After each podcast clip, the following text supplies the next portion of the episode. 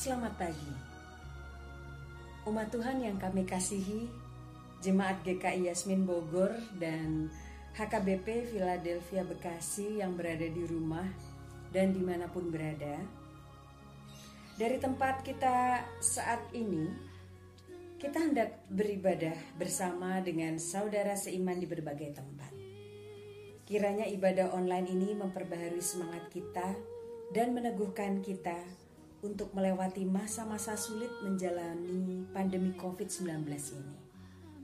Adapun tema pada hari ini adalah keberanian menjalani hidup yang memiliki dua tujuan.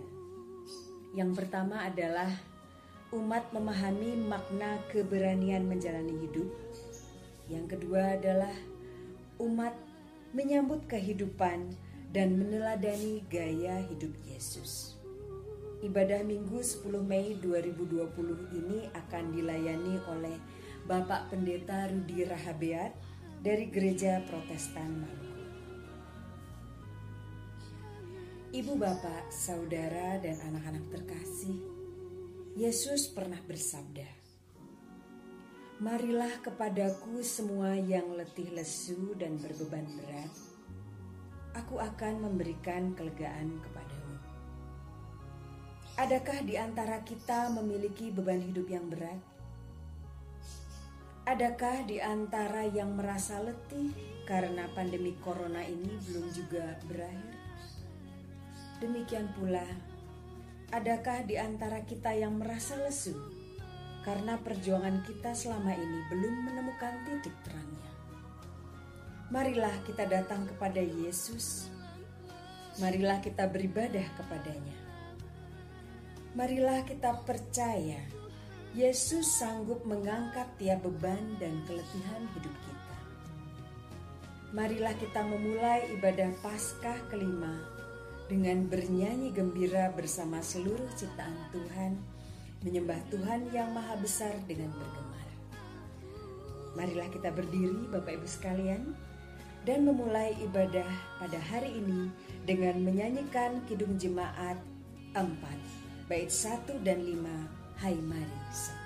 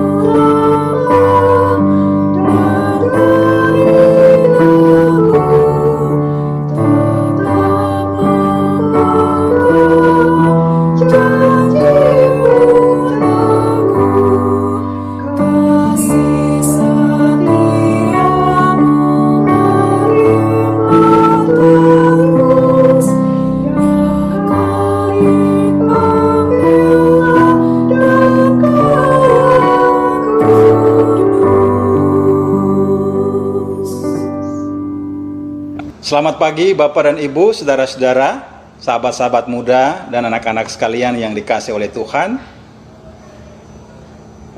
Dari Jemaat GPM Waringin Pintu Halong Ambon. Kami menyapa saudara sekalian untuk kita ada sama-sama dalam ibadah Paskah kelima di hari Minggu yang kudus ini.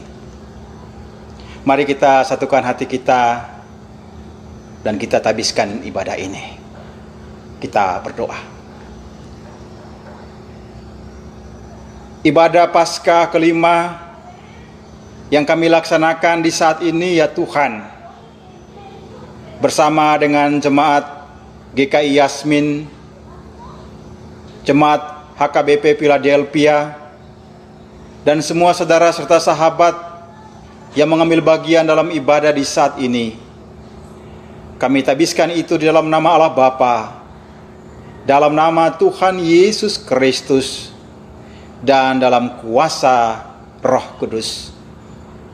Damai sejahtera Allah senantiasa menyertai kita semua yang beribadah di saat ini. Amin.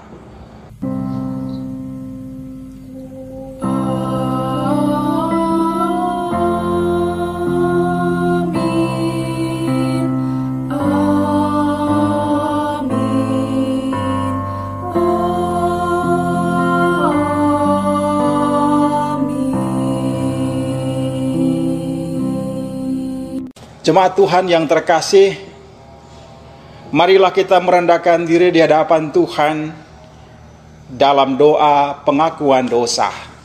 Kita berdoa. Ya Tuhan, ya Allah kami, kami bersujud di hadirat-Mu yang kudus, sambil memohon belas kasihan-Mu ya Allah, atas kesalahan-kesalahan, pelanggaran-pelanggaran, bahkan dosa-dosa kami. Bahwa dalam sepanjang kehidupan ini, sebagai manusia yang terbatas sering kali kata-kata kami, tindakan-tindakan kami, sikap-sikap kami tidak sesuai dengan kehendak-Mu. Perbuatan-perbuatan kami membuat sesama kami merasa kecewa dan marah. Ataupun juga dalam keluarga kami selaku suami istri, selaku orang tua dengan anak-anak, adik dan kakak. Terkadang kami tidak hidup sesuai dengan kehendak-Mu. Dan oleh karena itu di saat ini kami bermohon, kasihanilah kami ya Allah, ampunkanlah kami, sucikanlah kami di dalam Kristus Putramu yang tunggal, Tuhan kami. Amin. undang berdiri. Saudara sekalian, sebagai pelayan Yesus Kristus, kami memberitakan bahwa pengampunan dosa telah berlaku dalam nama Bapa, Anak dan Roh Kudus. Amin. Marilah kita mendengar berita anugerah yang terambil dari 2 Petrus 3 ayat 9 yang berbunyi demikian.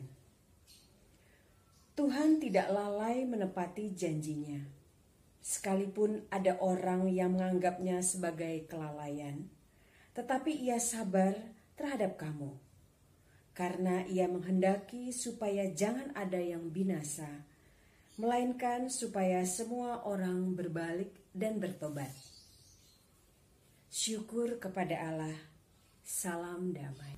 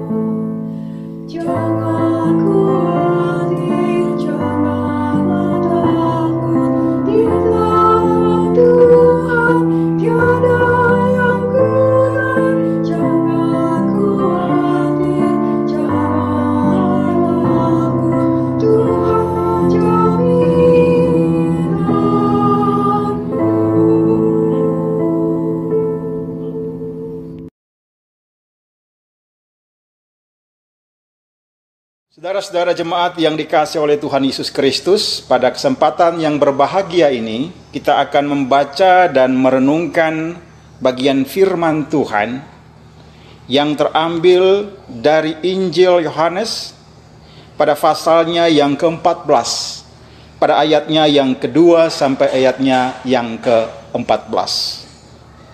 Mendahului pembacaan firman Tuhan di pagi hari ini, mari jemaat yang terkasih, kita mohon Roh Kudus dalam doa. Kita berdoa. Hati kami telah siap ya Tuhan untuk mendengarkan sabdamu yang tertulis dalam Alkitab. Curahkanlah roh kudusmu bagi kami semua, baik hamba yang memberitakan firmanmu maupun jemaat yang mendengarkan sabdamu agar bagaikan benih yang jatuh di tanah yang subur, firman Tuhan kami terima, lalu bertumbuh dan berbuah dalam hidup kami, sehingga hidup kami menjadi bermakna. Bersabdalah kepada kami ya Tuhan, kami sedia untuk mendengarkan firman-Mu. Amin. Saudara-saudara yang terkasih dalam Tuhan Yesus Kristus, marilah kita sama-sama membaca dan mendengarkan bagian firman Tuhan pada pagi hari ini. Injil menurut Yohanes pada pasalnya yang ke-14, pada ayatnya yang kedua, hingga ayatnya yang ke-14. Demikianlah firman Tuhan. Di rumah Bapakku banyak tempat tinggal. Jika tidak demikian, tentu aku mengatakannya kepadamu. Sebab aku pergi ke situ untuk menyediakan tempat bagimu. Dan apabila aku telah pergi ke situ dan telah menyediakan tempat bagimu, aku akan datang kembali dan membawa kamu ke tempatku, supaya di tempat di mana aku berada, kamu pun berada. Dan ke mana aku pergi, kamu tahu jalan ke situ. Kata Thomas kepadanya, Tuhan, kami tidak tahu ke mana engkau pergi. Jadi bagaimana kami tahu jalan ke situ? Kata Yesus kepadanya, Akulah jalan dan kebenaran dan hidup. Tidak ada seorang pun yang datang kepada Bapa kalau tidak melalui aku. Sekiranya kamu mengenal aku, pasti kamu juga mengenal Bapakku. Sekarang ini kamu mengenal dia dan kamu telah melihat dia. Kata Filipus kepadanya, Tuhan, tunjukkanlah Bapa itu kepada kami. Itu sudah cukup bagi kami. Kata Yesus kepadanya, "Telah sekian lama aku bersama-sama kamu, Filipus, namun engkau tidak mengenal aku. Barang siapa telah melihat aku, ia telah melihat Bapa. Bagaimana engkau berkata, tunjukkanlah Bapa itu kepada kami? Tidak percayakah engkau bahwa aku di dalam Bapa dan Bapa di dalam aku?" Apa yang aku katakan kepadamu, tidak aku katakan dari diriku sendiri, tetapi Bapa yang diam di dalam aku, dialah yang melakukan pekerjaannya. Percayalah kepadaku bahwa aku di dalam Bapa dan Bapa di dalam aku, atau setidak-tidaknya percayalah karena pekerjaan-pekerjaan itu sendiri.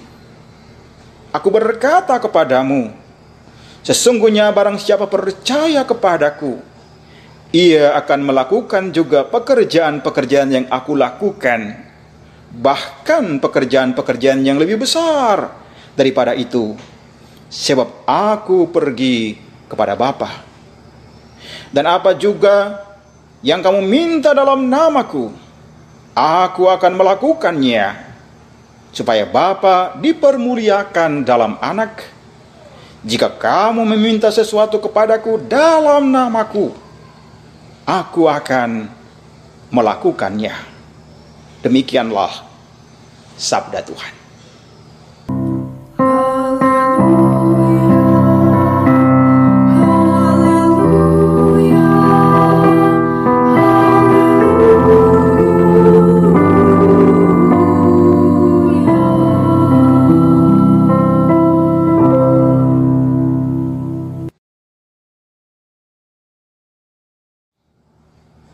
Selamat pagi Ibu dan Bapak, saudara-saudara, sahabat-sahabat muda, dan anak-anak sekalian yang saya kasihi.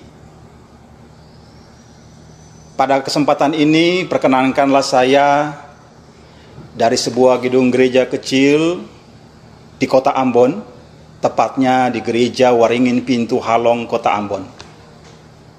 Menyampaikan selamat hari Minggu buat saudara dan sahabat sekalian. Teristimewa sahabat-sahabat kami Jemaat GKI Yasmin Bogor, dan Jemaat HKBP Philadelphia Bekasi. Karena kondisi pandemi COVID-19, sehingga kita tidak dapat berjumpa secara langsung, tetapi melalui media ini kita bisa saling menyapa atau bisa berjumpa untuk beribadah kepada Tuhan di rumah masing-masing. Kalau di Ambon sendiri memang ibadahnya juga sama di rumah masing-masing. Tetapi karena di jemaat kami ini jemaat kecil, sehingga ibadah itu pendeta memimpinnya di gereja dengan menggunakan media toa. Jadi suara itu bisa didengar di rumah-rumah jemaat dan jemaat mengikutinya dari rumah masing-masing. Nah, ibu dan bapak, saudara-saudara, sahabat-sahabat muda dan anak-anak sekalian yang dikasih oleh Tuhan. Pembacaan firman Tuhan yang menjadi dasar khotbah kita pada saat ini terbaca dari Injil menurut Yohanes pada pasalnya yang ke-14 pada ayatnya yang kedua sampai ayatnya yang ke-14. Nah, bacaan ini mengisahkan tentang rumah Bapa. Kalau dalam bahasa Inggris, kata rumah itu mempunyai paling kurang dua arti atau dua istilah. Yang pertama itu house dan yang kedua itu home. Kalau kita berbicara tentang house, kita berbicara tentang sesuatu yang physical. Seperti konstruksi sebuah rumah yang ditopang dengan kayu, besi, dan seterusnya. Rumah itu bisa rumah yang sangat kecil, tapi juga rumah yang sangat mewah. Bangunan yang sangat indah. Tetapi rumah juga diistilahkan dengan istilah yang kedua yaitu home. Yang lebih mengarah kepada makna suasana, situasi, kondisi, yang penuh dengan keakraban, penuh dengan persahabatan, penuh dengan intimitas teristimewa di antara orang-orang yang tinggal di dalam rumah itu. Nah, yang mana ini sebenarnya yang mau kita renungkan kesempatan ini? Yesus sebelum ia terangkat ke surga, kalau nanti dalam kalender gerejawi pada tanggal 21 Mei kita akan memperingati hari kenaikan Tuhan Yesus ke surga. Jadi kurang lebih 11 hari atau 10 hari kita akan merayakan peristiwa kenaikan Yesus ke surga. Tetapi sebelum Yesus naik ke surga, ia melakukan percakapan dengan murid-muridnya juga setelah peristiwa Paskah. Dan dalam bacaan ini, saudaraku sekalian, percakapan itu berlangsung atau terjadi antara lain dengan dua orang murid dalam bacaan ini. Murid yang pertama yaitu percakapan dengan Thomas. Kita tahu siapa Thomas. Dia merupakan salah seorang murid Tuhan Yesus yang pada peristiwa kebangkitan Tuhan Yesus ketika Tuhan Yesus menampakkan dirinya kepada murid-murid, dia tidak ada. Dan ketika murid-murid memberitahukan peristiwa Paskah itu kepada Thomas, dia tidak percaya dan dia mengatakan, "Aku tidak akan percaya sebelum aku mencucukkan jariku ke dalam lambung guru atau Tuhanku." Dan Tuhan Yesus datang kepada Thomas juga untuk menyatakan bahwa ia sudah bangkit. Kata-kata yang mungkin sangat kita kenal, kata Tuhan Yesus kepada Thomas, "Berbahagialah engkau." Atau berbahagialah orang-orang yang tidak melihat tetapi percaya. Nah, itu kata-kata yang mengingatkan kita tentang sosok Thomas. Tetapi pada bacaan ini, ibu dan bapak, saudara-saudara, sahabat-sahabat sekalian yang dikasih oleh Tuhan, Thomas juga masih bertanya tentang jalan menuju kepada Bapa. Pada ayatnya yang kelima, kata Thomas kepadanya, Tuhan, kami tidak tahu ke mana engkau pergi. Jadi bagaimana kamu kami tahu jalan ke situ? Ini suatu pertanyaan yang cukup ironis. Mestinya Thomas yang sudah berjalan bersama-sama dengan Yesus selama kurang lebih tiga tahun pelayanan Yesus. Dia sudah mengenal tentang Yesus, tentang siapa Yesus. Dan apa tujuan Yesus datang ke dalam dunia dan ke mana dia akan pergi. Tetapi saudara-saudara yang kekasih, pertanyaan ini masih muncul lagi dari seorang Thomas. Dan saya kira ini juga menjadi pertanyaan kita semua hari ini. Mungkin saja di antara kita belum tahu jalan menuju kepada kekekalan itu sendiri. Dan kita masih bertanya, kita masih mencari bagaimana itu kita bisa menemukannya. Padahal kita sudah mendengarkan firman Tuhan bertahun-tahun. Kita sudah merenungkan sabda Allah bertahun-tahun. Tetapi mungkin saja di antara kita belum betul-betul mengenal dengan sungguh-sungguh siapa itu Yesus. Siapa itu Sang Juru Selamat kita. Bapak Ibu dan saudara-saudara yang kekasih dalam Tuhan. Yang kedua adalah percakapan atau pertanyaan antara Tuhan Yesus dengan Siapa? Filipus. Ya, dengan Filipus. Filipus juga mengajukan pertanyaan kepada Tuhan Yesus pada ayatnya yang ke-8. Kata Filipus kepadanya, Tuhan tunjukkanlah Bapa itu kepada kami. Itu sudah cukup bagi kami. Saudara-saudara, pertanyaan ini juga membuat Yesus terenyuh dan itu nampak dalam jawaban Yesus. Hei Filipus, telah sekian lama aku bersama-sama dengan kamu, namun engkau juga tidak mengenal aku. Saudaraku yang terkasih dalam Tuhan, kita bisa mengatakan bahwa kita adalah orang Kristen. Kita pengikut Yesus. Tapi apakah kita benar-benar sudah mengenal secara pribadi siapa Yesus? Apa misinya, dan bagaimana kita harus hidup sesuai dengan ajaran-ajarannya. Tidak cukup kita menjadi orang Kristen KTP. Kita harus betul-betul dekat, bahkan bukan saja dekat, kita harus lekat, kita harus melekat dengan Yesus. Sehingga kita betul-betul mengalami kuasa, kasih, dan kemurahannya dalam hidup kita. Selaku jemaat GKI Yasmin dan HKBP Philadelphia. Sampai hari ini, kita masih bergumul dengan pertanyaan, kapan belenggu-belenggu itu akan lepas? Kapan kita bebas untuk menjadi orang Kristen yang dapat beribadah dengan bebas di republik ini? Setiap waktu kita bergumul dan kita bertanya, sampai kapan itu? Saudara. Tetapi saya mau mengatakan kepada kita semua bahwa kalau kita mengenal tentang Yesus dengan sedalam-dalamnya, maka kita akan mengerti. Bahkan kita juga akan dikuatkan untuk menemukan jawaban Tuhan. Kita percaya bahwa Tuhan tidak pernah terlambat untuk memberikan jawaban dalam pergumulan-pergumulan kita. Dan Tuhan juga tidak pernah membiarkan kita sendiri ketika kita menghadapi tantangan seperti saat ini.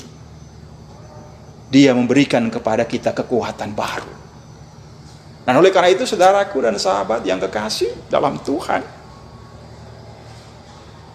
Saya ingin mengatakan kepada kita semua. Seperti juga tema ibadah di hari minggu ini keberanian menjalani hidup. Maka kita sebagai orang Kristen, sebagai orang percaya, kita harus berani untuk menjalani hidup ini dengan sejumlah tantangan dan persoalan yang mendera hidup kita, pribadi, keluarga, persekutuan umat Tuhan, gereja-gereja, tetapi juga hari ini kita sedang berhadapan dengan sebuah wabah pandemi COVID-19 yang begitu menakutkan. Apakah kita masih punya keberanian? Ataukah kita sudah putus asa? Kita sedang mengalami ketakutan yang luar biasa. Kita mengalami depresi. Kita mengalami paranoia. Sebagai gereja, sebagai orang-orang percaya, kita mau mengatakan bahwa kita tidak sendiri bahwa Yesus ada bersama-sama dengan kita. Dan dia akan selalu memberikan kepada kita kekuatan. Dia akan selalu memberikan kepada kita pegangan. Sehingga kita kuat melewati badai kehidupan ini. Kita percaya apa yang dikatakan oleh Rasul Paulus dalam Filipi pasal 4 pada ayatnya yang ke-13 segala perkara dapat kutanggung di dalam Dia yang memberi kekuatan kepadaku. Inilah yang menjadi pegangan kita untuk berani menghadap hidup ini. Untuk berani menjalani hidup ini dengan berbagai tantangannya yang sedang kita hadapi sebagai gereja, tetapi juga sebagai bangsa. Dan inilah saatnya, saudaraku, untuk kita menunjukkan identitas Kristiani kita. Apa itu saudara-saudara yang kekasih?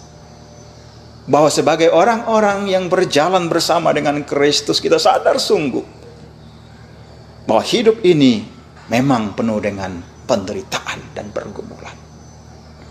Tetapi peristiwa pasca adalah peristiwa kemenangan.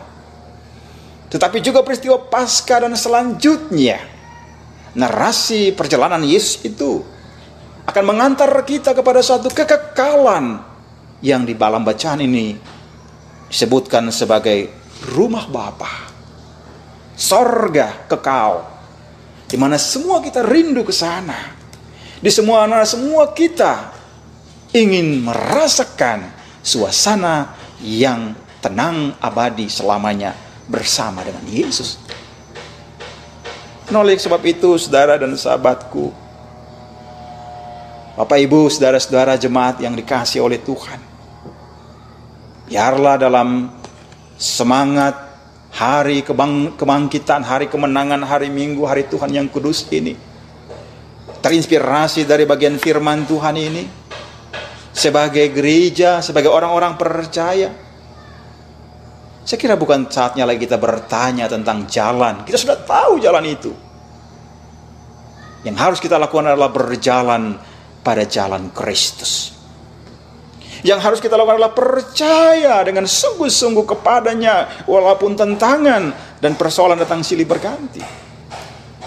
Yang harus kita lakukan adalah melakukan kehendaknya dan yang Tuhan inginkan dalam hidup kita hari ini adalah berbagi kasih, berbagi harapan dengan sesama kita. Saya percaya bahwa Tuhan akan memberikan kekuatan kepada seluruh warga jemaat GKI Yasmin yang ada di rumah masing-masing. Demikian juga jemaat HKBP Philadelphia dan semua orang untuk dapat tegar untuk berani menjalani hidup ini apa pun persoalan yang sedang kita hadapi. Kita percaya bahwa kita tidak sendiri. Bahwa Allah senantiasa menyertai kita. Bukan saja di dunia ini. Di rumah Bapakku banyaklah tempat.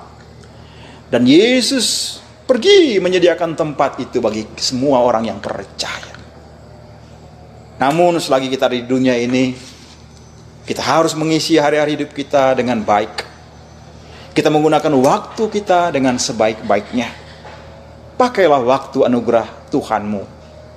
Hidupmu singkat bagaikan kembang.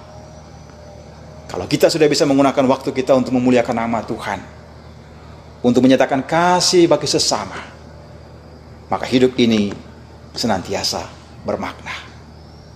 Tuhan Yesus menolong dan memberkati kita semua, kini dan selamanya. Amin.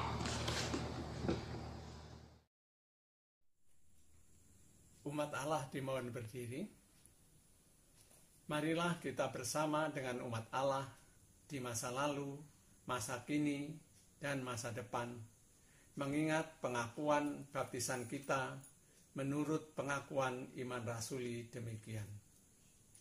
Aku percaya kepada Allah, Bapa yang Maha Kuasa, Kalik langit dan bumi, dan kepada Yesus Kristus, anaknya yang tunggal, Tuhan kita, yang dikandung daripada roh kudus, lahir dari anak darah Maria, yang menderita sengsara di bawah pemerintahan Pontius Pilatus, disalibkan, mati dan dikuburkan, turun ke dalam kerajaan maut. Pada hari yang ketiga, bangkit pula dari antara orang mati, naik ke surga, duduk di sebelah kanan Allah Bapa yang Maha Kuasa dan akan datang dari sana untuk menghakimi orang yang hidup dan yang mati. Aku percaya kepada Roh Kudus, gereja yang kudus dan am, persekutuan orang kudus, pengampunan dosa, kebangkitan orang mati, dan hidup yang kekal. Amin.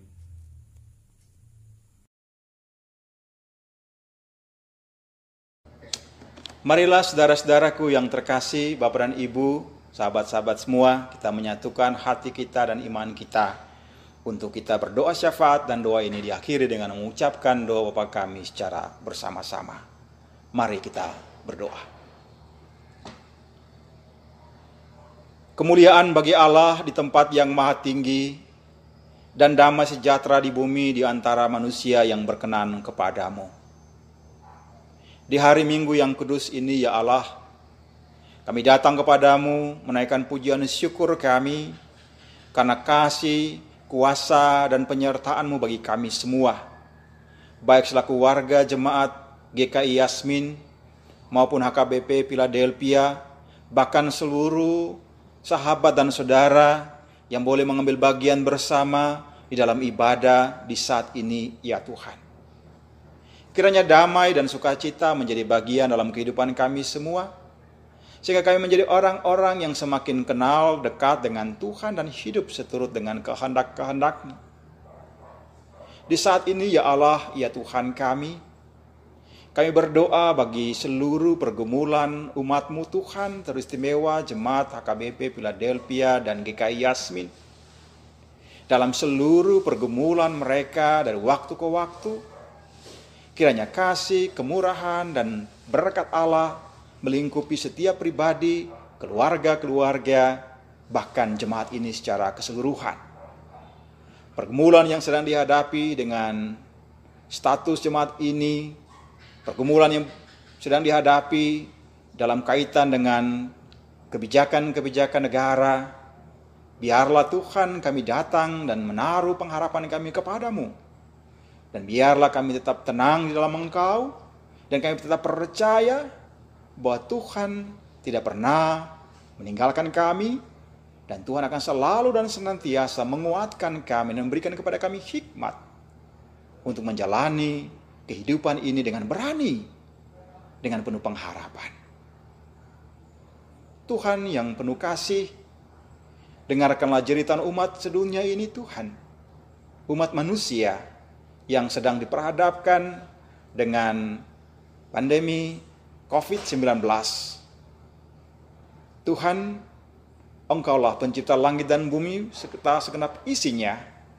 Kepadamu kami datang berseru dan berserah, memohon belas kasihanmu, supaya dengan kasih dan kuasamu, wabah ini berlalu dari kami semua.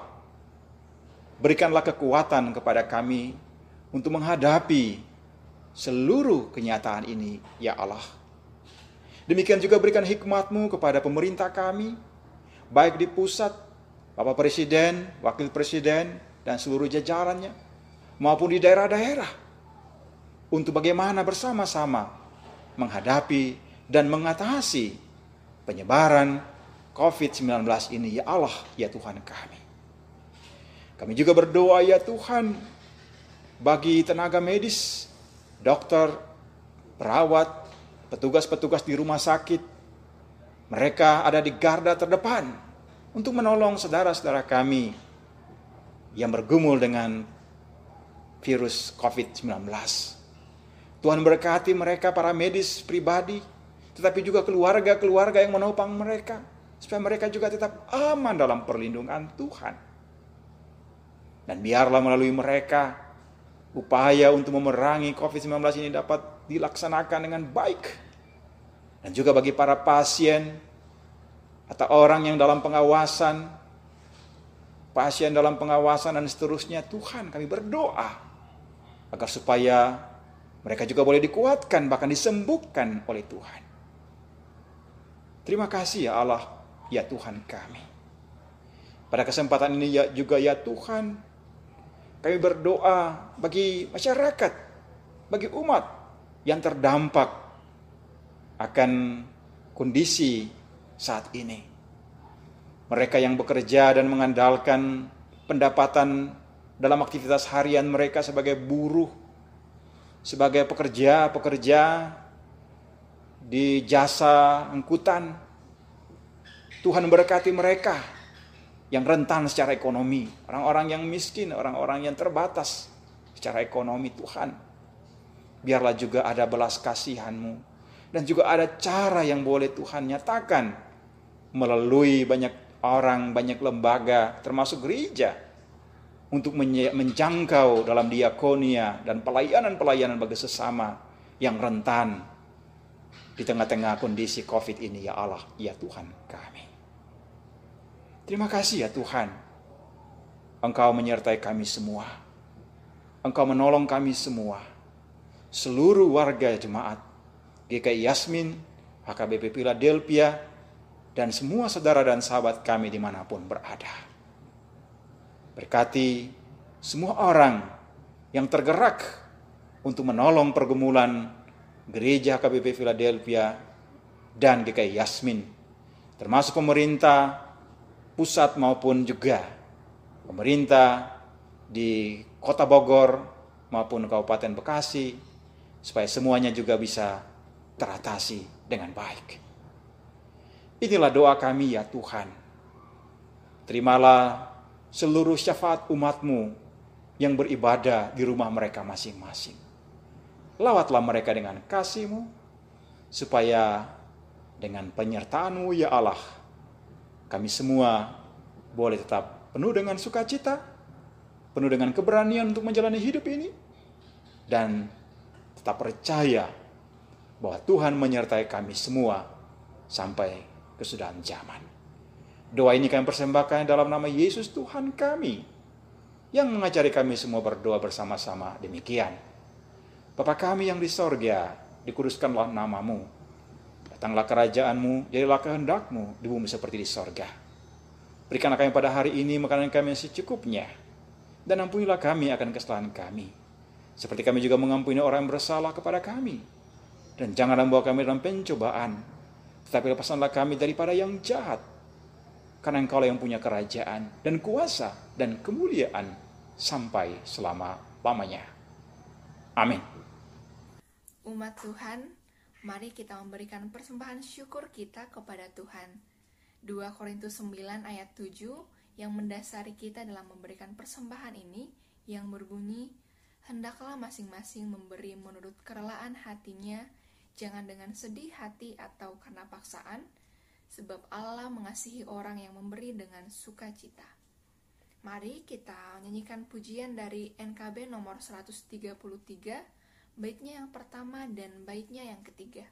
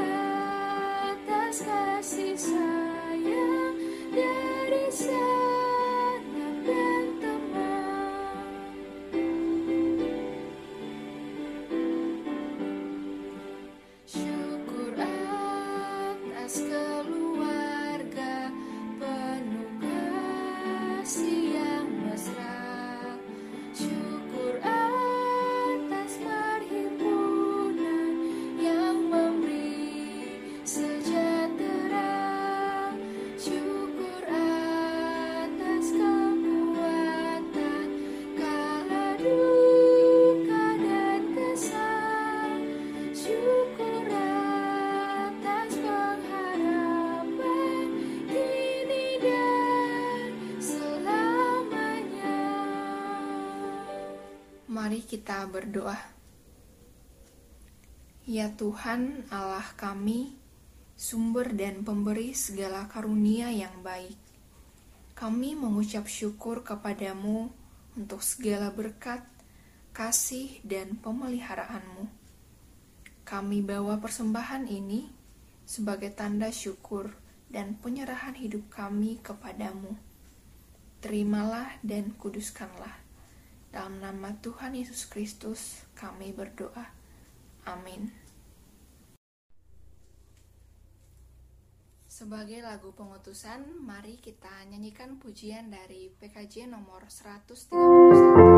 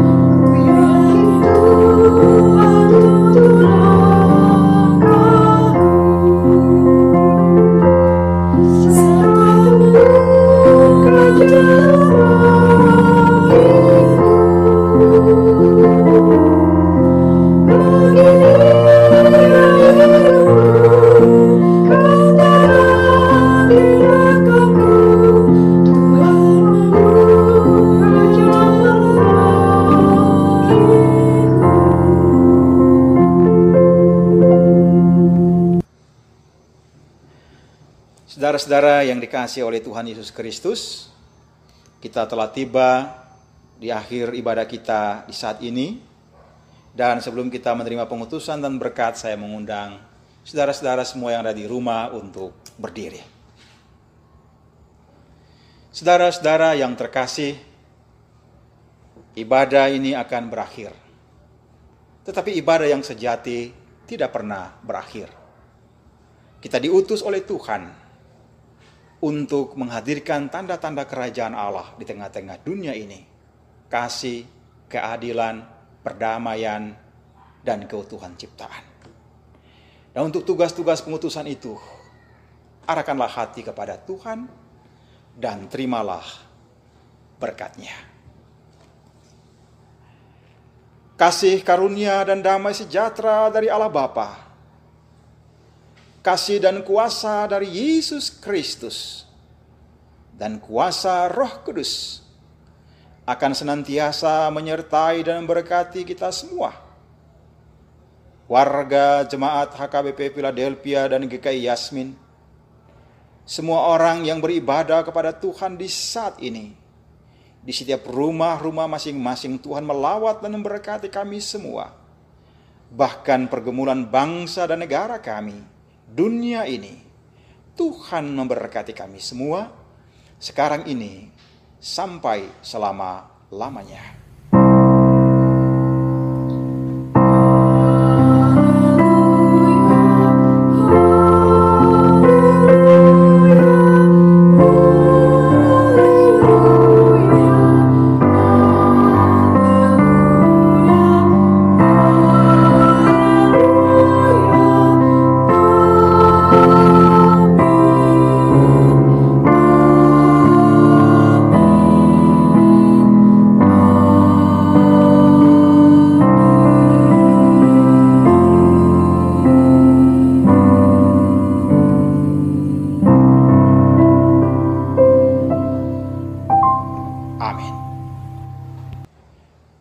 Saudaraku yang terkasih, pada kesempatan yang baik ini saya Pendeta Rudi Rahabiat dari Kota Ambon, dari Gereja Protestan Maluku, menyampaikan salam damai, salam kasih buat saudara-saudara sekalian HKBP Philadelphia dan GKI Yasmin.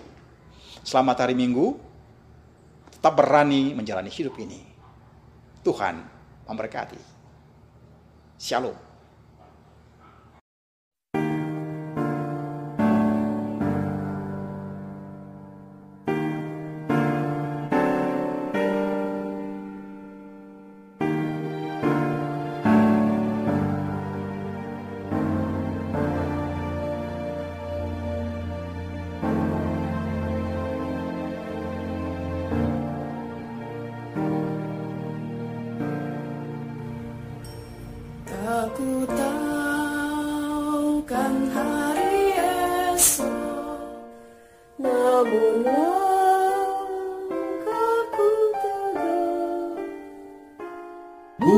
Bukan